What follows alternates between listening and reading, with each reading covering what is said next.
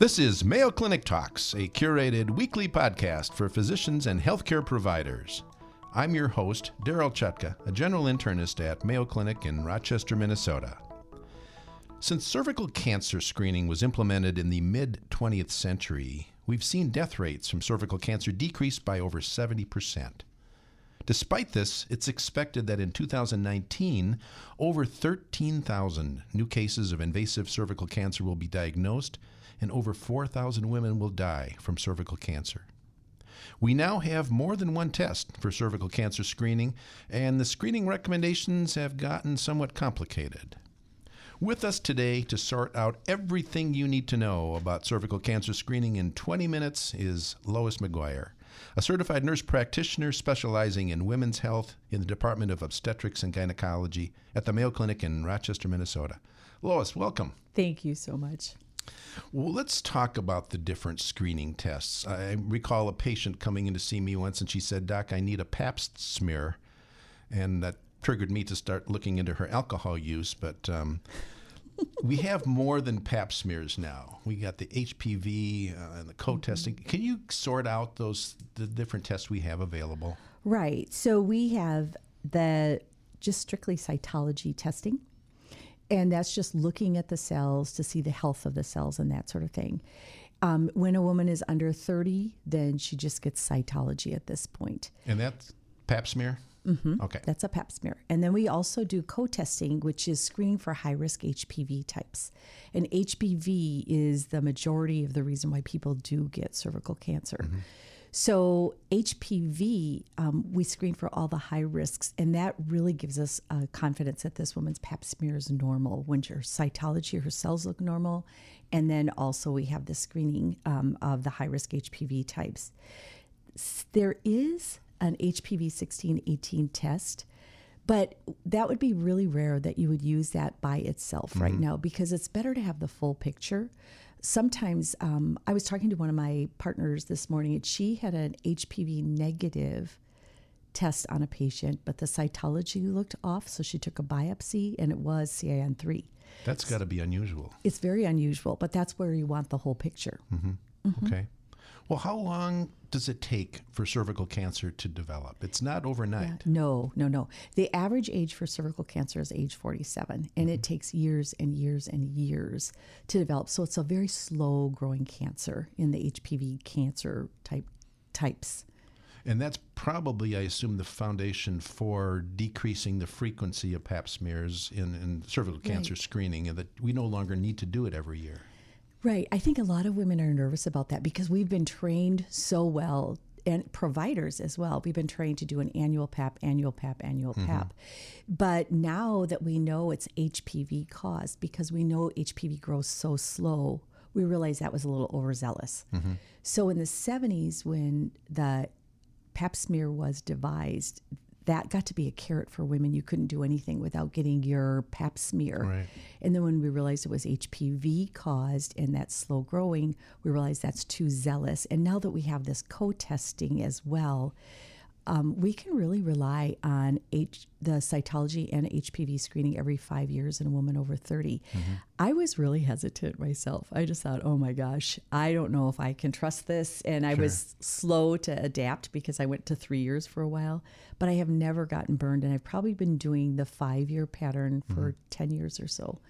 It's just that slow growing. The most I've ever gotten is a normal to a low grade. Well, it broke a tradition that we've mm-hmm. had for so many years. And I recall yeah. in my early practice, we wouldn't refill birth control pills unless they had an, their annual pap smear, which mm-hmm. there's really no relation there. But uh, right, right, interesting. It was just that carrot to get people in and yep. to get them trained. Yep. So when should cervical cancer screening begin? So we used to say with uh, sexual debut or um, 21. Now we say just 21 because you think about it. Um, when young women are exposed to HPV, their bodies, if they're healthy and they have this robust immune system, their bodies will clear 70% of it in one year. 90% of women will clear in two years. So it puts so much worry and concern into this young woman and procedures and doing biopsies on her cervix that are unnecessary, knowing that she's going to take care of this herself, probably. Mm-hmm. So, age 21 is when we start. Okay. Mm-hmm. You got into this just a little bit, but it is confusing to Mm-hmm. know how frequent to do cervical cancer screening. Could you spend a little bit more time on that and go through the details? Right. We practice with the ASCCP guidelines, which is American Society of Colposcopy and Cervical Pathology. That's what our department follows, and they have excellent guidelines. From age 21 to 30, a cytology only should be done um, every three years. And after age 30, a cytology with reflex or HPV high risk screening should be done every five years until the age of 65. Then, if she's had normal pap smears, especially over the last 10 years, um, she's had three normal pap smears in the last 10 years, then she can discontinue pap smears altogether. Okay. Yeah. And that's for negative results. Mm-hmm. Positive results, that's a whole different story. You know, just because you asked me what we would do with positive results, uh, kind of to prep me for this, I thought, I wonder how many algorithms there actually are. Yeah. And this gets really confusing. I counted them this morning. There's 19 algorithms for the different pap smear result types. But the good news is um, the ASCCP has an app that you can download for $10. And it's really simple. You put in the patient's age, um, you put in whether they're pregnant or not, and then you put in what the cytology was and the HPV status was of their pap smear, and it tells you exactly what to do. It brings you to the correct algorithm. Okay. And so that's really nice to have. Um, there's a paper copy of it too, a little booklet that you can get, but the if, having it right on your phone is pretty slick. All right. Yeah. That's what's getting complicated. And Mm-hmm. I'm convinced that's job security for OBGYN because uh, we can't figure this out anymore. So. Yeah. It is complicated. I don't try to memorize it, honestly. Even working with pap smears every day, I don't even memorize it. I just look. Yeah. Mm-hmm. Yeah. Well, you mentioned that one professional society. There are others U.S. Right. Preventive Services Task Force, American College of Obstetrics Gynecology, Right. um, ACS. Do they all have the same recommendations? Or are they all different? You know, there are some slight variances. I looked that up, and the variances are so small that they're not significant. So maybe slight variances, but that's it. Okay. Yeah. And I think we're talking about healthy women here for screening. How about those who may be immunosuppressed, such Mm-hmm. as uh, HIV patients? Right. A whole different set of guidelines. Yeah. For anybody that's suppressed, we recommend cytology every year. And if you're doing it every year, you can uh, um, not do the reflex testing with the HPV high risk testing. So if you're doing a pap smear every year and just watching how those cells are maintaining, you should be good with cytology only, but on an annual basis. Okay. And same with transplant patients or patients that are immunosuppressive drugs or anything like that. All right. Another confusing part of this is some of the pathology reports we may get back from the PAP testing. Uh, what are some of those results that we may see? So, uh, one you might see is no endocervical cells were seen. Yeah, I get that occasionally. And what specifically does that imply? So, that means they didn't see enough cells to be able to evaluate the cytology well. Okay. And so, if the HPV was done as a reflex with that and it's negative, you can still go back to routine screening. Okay. But if they didn't do HPV screening, then we would repeat it in three years. All right. Now, So is- they didn't say anything abnormal, but they're not sure they saw enough cells to give you a really confident result. And does most cervical cancer begin at that endocervical junction where the cells change? Mm-hmm. And that may be a little bit in the canal a bit. Mm-hmm. Is that the reason they added the cytobrush for the uh, Yes. insertion into Yes. the canal just a bit? Yep. Okay. And so just making sure you get that cytobrush in and then twirling it a little bit. Sometimes with the postmenopausal woman, this, the os to the cervix is obstructed. And you can take an os finder to open that. Um, sometimes I'll take a little number 11 blade to open it so I can get into the cervical canal and get a good reading for them. Mm, that's something I would not feel comfortable. I'm prohibited from using anything sharp in my practice. I've, I've had I've had problems in the past.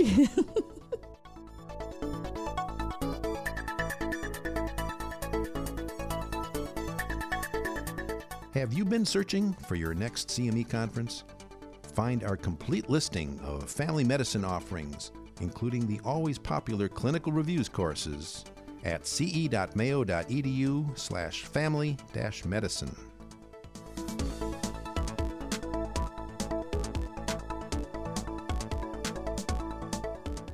What should be done with women who have a positive HPV? So it depends on if it's 16, 18, or one of the others. If it's 16, 18, they should have colposcopy. If it's one of the others, I would look to see what the cytology says as well by going back to those algorithms that I talked about. But sometimes a repeat pap smear is okay in a year, depending on what the cytology looks like. So mm-hmm. always go by the algorithms. Okay. Mm-hmm. All right. That's the safest thing to do. All right. And how about women who've had hysterectomies? I've had them come in and say it's time for my cervical cancer screening, and I realize there's no cervix. Right. Right. Do, do they need continued mm checks? No. So if actually, I should I should hold that back. It depends on what was the cause of their hysterectomy. Mm-hmm. If their hysterectomy was for CIN2, CIN3, we would continue screening for 20 years, uh, routine screening for 20 years on mm-hmm. that patient. If it was for benign reasons like heavy menstrual bleeding or fibroids or something like that, then no. Once they've had the hysterectomy, they no longer require a pap smear. And how about the rare instance where women might have had a hysterectomy, but the cervix was left in? You know, that's a really tough one um, because then you need to continue your pap smear mm-hmm. screening. And we haven't really found a good advantage in doing a suprapubic hysterectomy. Mm-hmm. Um, or excuse me, super cervical hysterectomy. Mm-hmm. Oftentimes, they end up with abnormal bleeding because um, the incision wasn't made at the right height, and so you still have some endometrium, and then they still are at risk for abnormal pap smears. Yeah. So um, I wouldn't encourage doing that kind of hysterectomy, but we do still need to watch their pap smears. Yeah. And you rarely see that, but on occasion, and you wonder why mm-hmm. was it done this way? Uh, about ten years ago, there was some con- there was some debate about whether sexual function was better oh, okay. if the cervix was left. now they've done enough research to show that that does not help with sexual function. And so you're just putting the woman at risk for other things, mm-hmm. really, or okay. a possible another big procedure. This is a little bit off the topic, but what about the value of a pelvic exam oh. in a woman who's had a hysterectomy? Right. So we're a mess about this because now that we're not doing annual pap smears on women with or without a you know hysterectomy, the all the societies are really debating how often is the pelvic exam really necessary and needed. I struggle with this because my focus is GYN. That's mm-hmm. what I want to make sure my patients have a healthy vagina, healthy healthy vulvar tissue, all of that. And so I really struggle with it because I think someone needs to look occasionally at least. Sure. And I really, especially with somebody that's had a hysterectomy, I think every few years it's okay to go ahead and do a pelvic exam. I don't know that they need one annually. Mm-hmm. Um, and then, especially if their ovaries are intact and they're having any symptoms at all. But I do like women to have an inspection definitely of the vulvar tissue because you think of vulvar cancer being asymptomatic. Um, often, this is once a month at least, I'll have a patient come in and say I, that she denies any kind of itching. Mm-hmm. And then when I lift up the sheets to do her exam, she's got frank lichen sclerosis. And I'll say, You didn't tell me you had itching when I asked. And she said, I've talked about it for years. All I get is diflucan because mm-hmm. no one looks. And it's not a fungal issue, it's a mm-hmm. tissue issue. Right. So we do need to look how often, I would say every two to three years, but the guidelines aren't clear on that from any organization, and everybody's saying something different. Mm-hmm. Mm-hmm. And there really is no effective screening test for ovarian cancer. No. and that's how I kind of justify the exam. And the other thing I find useful is looking at the vaginal mucosa, mm-hmm. and that's useful in looking for atrophy, and especially if a patient has some degree of mm-hmm. urinary frequency and overactive bladder, that might be related there as well. Sure. Yeah. Um, I think you're absolutely right because what I try to tell people is out of kindness, you should ask women about sexual function and look at their vaginal tissues because women want to be sexually active. I just read an article that 40% of women over 65 are still sexually active. But if it hurts, and that's such a simple thing to mm-hmm. rectify, giving them some vaginal estrogen. Why wouldn't you give that to sure. them? There's no contraindications to it. We give it to our post breast cancer survivors, mm-hmm. you know? So, anyway, absolutely, just in their general health and not just looking for pathology. You're mm-hmm. absolutely right. Back to cervical cancer screening. When can we stop? 65. Okay. So, if she's had normal pap smears, 65, just go ahead and stop. If she recently had an abnormal pap smear, then you want to get three normals before you let go. Okay. Yep. So a distant abnormal. That's no not an issue. problem. Yeah, most people have their abnormals in their 20s and 30s, and now if she's 65, I wouldn't even give that a thought. I would Okay. stop. hmm How about the woman over age 65 who has a new sexual partner? So we don't screen them either. Okay. And the reason is HPV, once again, is very slow growing. So when you think that the average age is 47, those women probably have had it for 20 years. So if you're talking a 70 year old with a new partner, she's not going to have a cervical cancer till she's well in her 90s. Okay. Mm-hmm. So we've talked about HPV and its relationship to cervical cancers. Are all cervical cancers caused by HPV? No, they are not. About 90% or greater are, though. So it does cover a lot of them. Okay. Mm-hmm. So the HPV vaccine, Oh, I'm so glad you brought this up. yeah, that's that's an important issue. Right, right. Tell me, talk talk a little bit about that. So, HPV vaccine is recommended for all girls between the age of 9 and 12. And the reason why they selected that is we're not worried that your 12 year old is having sex for most families. Um, but sexual debut for 24% of girls has happened by age 15. So, you want to give them that immunization before their sexual debut, before they've been exposed to anything. That's when it's most effective. Also, they get a little bit more uh, of an immunization boost if it's given younger versus older. So any girl, I speak about girls, but it's girls and boys, should be screened. And when you think that it's a cancer prevention vaccine, we've never had that before. So the cancers that involve the throat, the back of the throat, and the tongue, uh, vulva, vulvar cancer, vag- vaginal cancer, cervical, um, and anal cancer is pretty amazing. So if you can prevent that for your child, you know, I don't know why you wouldn't. Sometimes I have pa- parents say, "Well, I don't know how to talk to them about this one." Mm-hmm.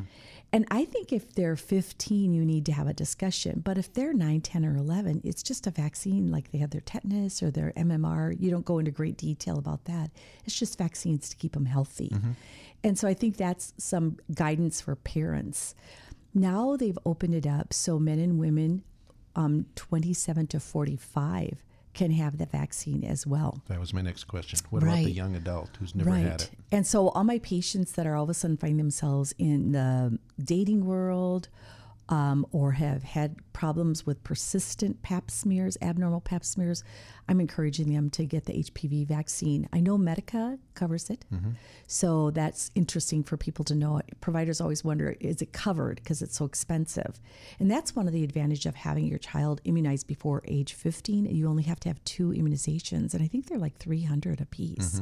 So if they wait till 15 or after, then we're promoting three um, individual immunization shots. Now, for the young adult, and you're considering the HPV vaccine, would you check her first for HPV? Because if it's positive, would you still give the vaccine? Absolutely. Because think about that. The new immunization covers nine HPV types. Okay. So she's probably not been exposed to all nine of them.